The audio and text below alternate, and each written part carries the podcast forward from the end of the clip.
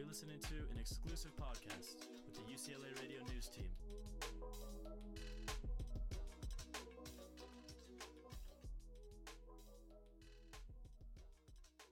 Hello and welcome to UCLA Radio. Today we are interviewing Joe Sestak. He is a presidential candidate and a former representative. Welcome to the show, Joe. Jared, it's great to be with you. Thanks for having me aboard. Thank you so much for joining us. So why should UCLA students vote for you? Because I truly have been, in my entire career with the youth of America, come aboard an aircraft carrier that I commanded in my battle group for the war in Afghanistan. The 5,000 sailors there, their average age was 19 and a half. I lived with them. I went to war with them, and I learned from them because I value youth because they are not burdened with experience. They are willing to look at things differently. And that's why we have to cherish our national treasure, the youth of America. I mean, I can tell you how we're going to address student loans. I can tell you how, for those who don't desire to go to post-secondary school, we're going to have training for a lifetime. But more than anything, what I appreciate is the youth of America, and the older generation has to appreciate this because they've forgotten sometimes that the youth are willing to look at the same set of facts through a different prism and say, oh, here's a different way to accomplish it. And does America need that today more than ever before? Yeah, I totally agree. I know in my generation, a lot of students are focused. One of their main concerns are climate change and also student loans. So how would you specifically address that and bring the party together and even the two parties together to have a clear and concise answer on climate change? And also to bring together the world, because I constantly remind everyone that 85% of the greenhouse emissions that have to be brought to zero before that catastrophic bomb of climate change explodes on us come from overseas. And we can do the new Green Deal that has lofty goals in it, but that alone will be insufficient. So yes, I support a carbon dividend, and I support transferring all the subsidies from fossil fuel over to green energy manufacturing. And I so much support having us begin to do so many other items here at home. But most, I also say, we have to get the 194 nations of the 196 who signed up for commitments in the Paris Accord back on track, because though only two are meeting their national commitments. And then we have to fly. I want to fly out there the first day and say, look, we have to increase those national commitments, because Saudi Arabia will use as much energy to power its air conditioning in 2030 as it exports in oil today. It's all of the world doing it or nothing, Jared. And that's my emphasis from my global experience of 31 years in the U.S. Navy. How has your experience in the Navy shaped you as a leader, and how has that given you the knowledge to lead other countries? I came to the recognition during those 31 years of the military, but also by serving as President Clinton's Director for Defense Policy, where I brought together for President Clinton the administration's national security strategy, that America's greatest power is its power to convene, to bring together other nations and peoples of the world for a common cause that serves us all. And so kicking our allies and leaving them bruised and coming home behind walls like this administration is doing and thinking we're going to be great again. We were great when we convened the world to win the third world war of the last decade, the Cold War without a shot, because we convened the world to deter having a third war.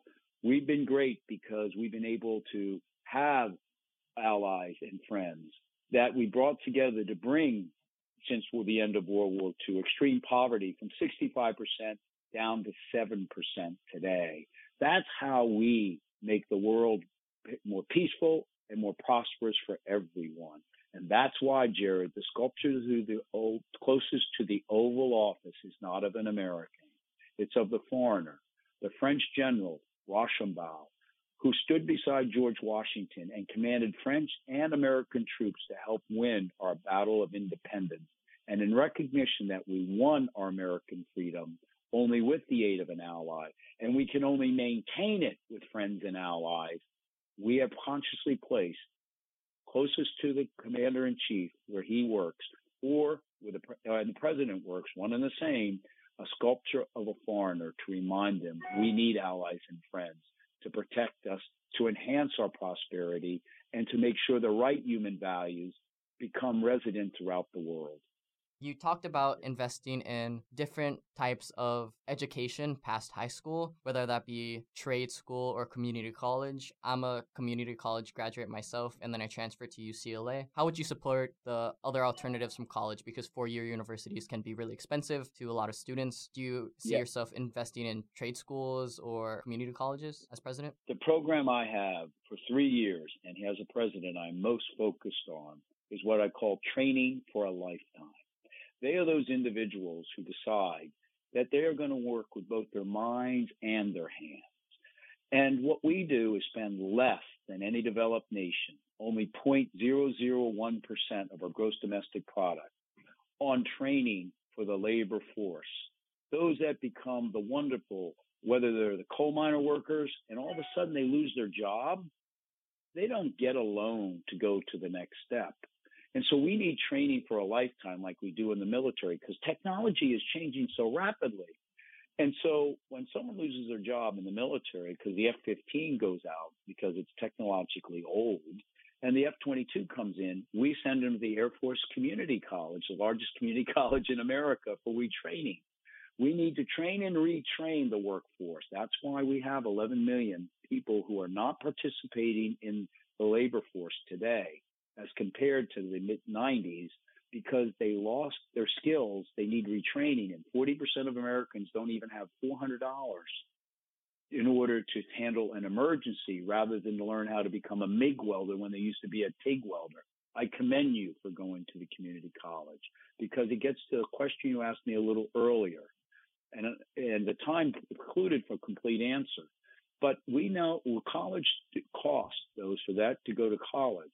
Another wonderful cohort, although I'm focused heavily, very much on those who are the workforce, the artisans, like I just spoke about, of our nation, but those who go on and decide that they want to go to college or grad school. When you change a college, 40% of youth all change colleges like you did, but 50% on average of their courses are not accepted by the other college they go to. That costs a lot. And besides that, our government is is going to make $127 billion of profit off of students and their loans this decade, because they have based it historically on the 10-year Treasury bond. And because it's the wrong rate, the government's going to make a profit. You got to stop that nonsense. And finally, what I want to do for the loans is make it automatic and universal, and also grandfather it that when a student graduates, they only pay at most 10% of their income to pay off their student loan. So if they don't have a job, they don't pay anything. And after 20 years, it's forgiven. And that's what we need to do. And if you're lower income, it'll only be 5%. And so that's how we can handle the student debt. And it's a smart way to do it. But I want to make sure we focus on those individuals during that great recession, the Trump supporter and the Clinton supporter who lost their jobs, and there was no program there facilitated by the government that even small businesses want, because they can't. 1/3 of them can't find the trained workforce to get them going again with the skills they need throughout a lifetime. Looking through your past history, you've butt heads with the Democratic Party a lot. Do you think the regulations that the DNC put forth for the September debate nights is too high? As I saw that you haven't qualified, are you going to stick in and push through even though the qualifications didn't really match what you have? Well, I got in what some people consider late, although I know my ideas, what this nation most needs, is very timely. But I got in what people consider late because my daughter, brain cancer, came back, which she had at 4 years old, and I took care of her. And I only ran for politics to pay back my country by running for health care for everyone like we had in the military. When I came back this time, I wasn't going to get in originally, but I did after she got into a safe harbor in June. And I did because this nation most needs someone that believes in people above party, above self, above any special interest, no matter the cost to oneself. So as I told my staff when we got in, I said, look, we're going to aim to be on the fall debates at some time. I said, I can't complain about the rules. I landed on this beach from the landing craft, and you don't complain about the rules that happen to be there when you land and cry and go back to the landing craft. You deal with them. But I would make a recommendation to the 4 years from now that if you are going to measure properly support for a candidate, then look at the two criteria that have been established. One of them's polling. That makes sense. How much do they show their support for you? But the other one was money. And whenever you make money a criteria, even in taxes, when you change them, somebody will always find a loophole.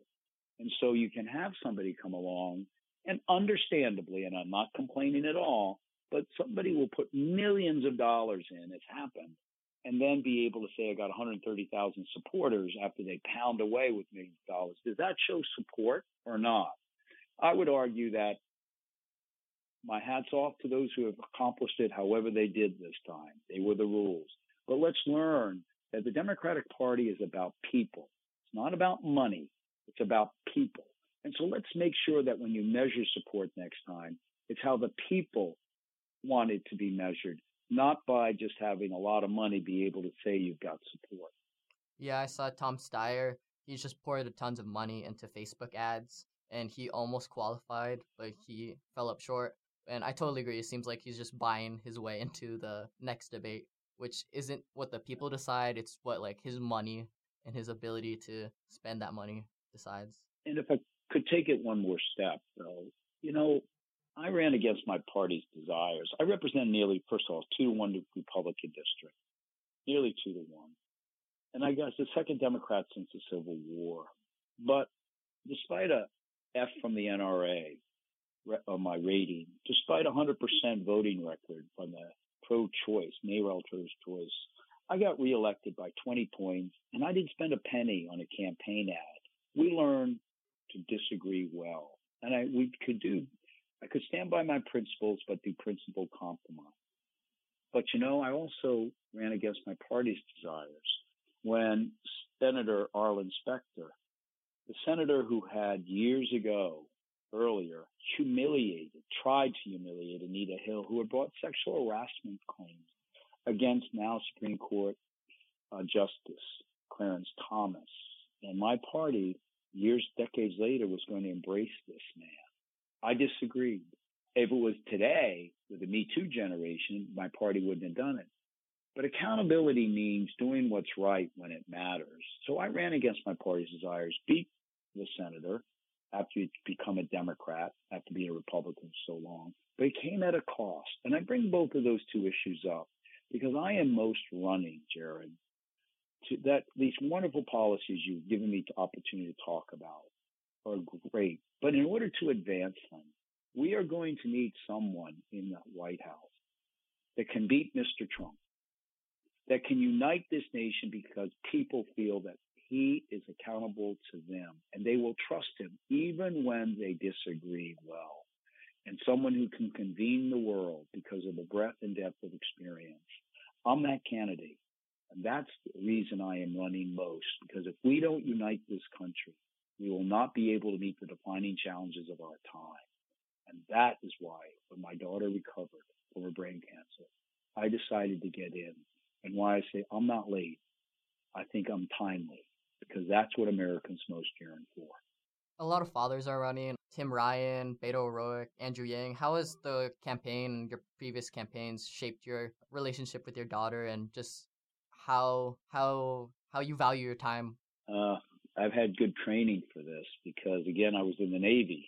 Yeah. And you go away for, yeah. You have almost 6 months working up and then 6-7 months overseas. And I was on the ground initially at the beginning of the war, head of Navy's in terrorism. So someone asked me a similar question and said, you make sure that it is love, quality love. And, of course, there's a phone call every morning and every night. But she shares in our experiences, and I didn't get in unless she gave me permission, literally gave me permission. But she watches the evening news every evening. She never misses it, ever since she's been 5 years old. And she's concerned about what's happening to this country. So even though she's not political, she appreciates the political world because of the damage that's being done now, and supported the idea that to be somebody who would get in, even with sacrifice, with our relationship of close, personal closeness, physical closeness, in order to accomplish what needs to be done to right this ship of America. That was a very beautiful answer. Do you have any last words for the listeners at UCLA Radio? Yes. What I would leave with is a story about the youth of America, which is where you started, Jared. As I said, come aboard that aircraft carrier where there's 5,000 sailors. And I told you I learned from them. And let me give you an example. On a carrier, middle of the night, as they're launching planes, a pilot gets in and they strap themselves in the plane and then close the canopy, and then they hook up the plane to a catapult. It's a sled. And when they push a button, that sled pushes the plane with its engines running into the night. And there's no ride like that in any amusement park, I can tell you that. But sometimes they say, stop. Just as your engines and they're about to push the button, and you're ready to go, and the plane's bucking, ready to go. But they need a different plane over Afghanistan because there's been an ambush. And they need a different types of fighters over there, not what was going to go up. And so a young man or woman, could be from California, could be from Iowa, could be from a red state, a blue state, could be Muslim, could be Hispanic, could be white. We just don't care. We get them all and we love them all and we muddle them together. And one of them comes out on that deck in the middle of the night, reaches under the plane where the pilot can't see, and unhooks the plane from the catapult. And because the pilot can't see it, but wants to really feel it's definitely been unhooked, because once you turn off your plane, you're still strapped to that catapult, and someone makes a mistake and pushes the button, you're going to go off into the night for wonderful, but it's your last ride. So that youth doesn't step to the side of the plane and signal the pilot he or she has done their job. Jared, he walks or she walks in front of that plane and looks up at the pilot and raises their left hand with a little signal. And then that youth of America doesn't move until that pilot has shut off his or her engines, opened up the canopy of the plane, and gotten safely on deck. And that youth has said everything this nation most yearns for and most wants. Go ahead, that young man or woman has said. Pilot, you can trust me, not for my word, but for my deed. Because if I made a mistake, and suddenly after you turn off your engines, because of my mistake, you suddenly start going forward to your death. You're going right through me, and I'm going overboard with you to my own. Jared, I have met hardly anyone who believes that anyone in Washington, D.C. would ever stand in front of that plane for them. I am running for President of the United States to stand in front of that plane for Americans, all Americans, so that once again, we can have a president that the people will trust because they know that he will always be accountable to them, even when disagreeing well, above party, above self, above any special interest. And with that, we can then achieve the policies we need abroad and at home to meet the challenges of our time. And that's what youth mean to me. They are teaching this nation what accountability is needed today in its president. Thank you. Thank you. That was Joe Sestak. You could find him at joesestak.com.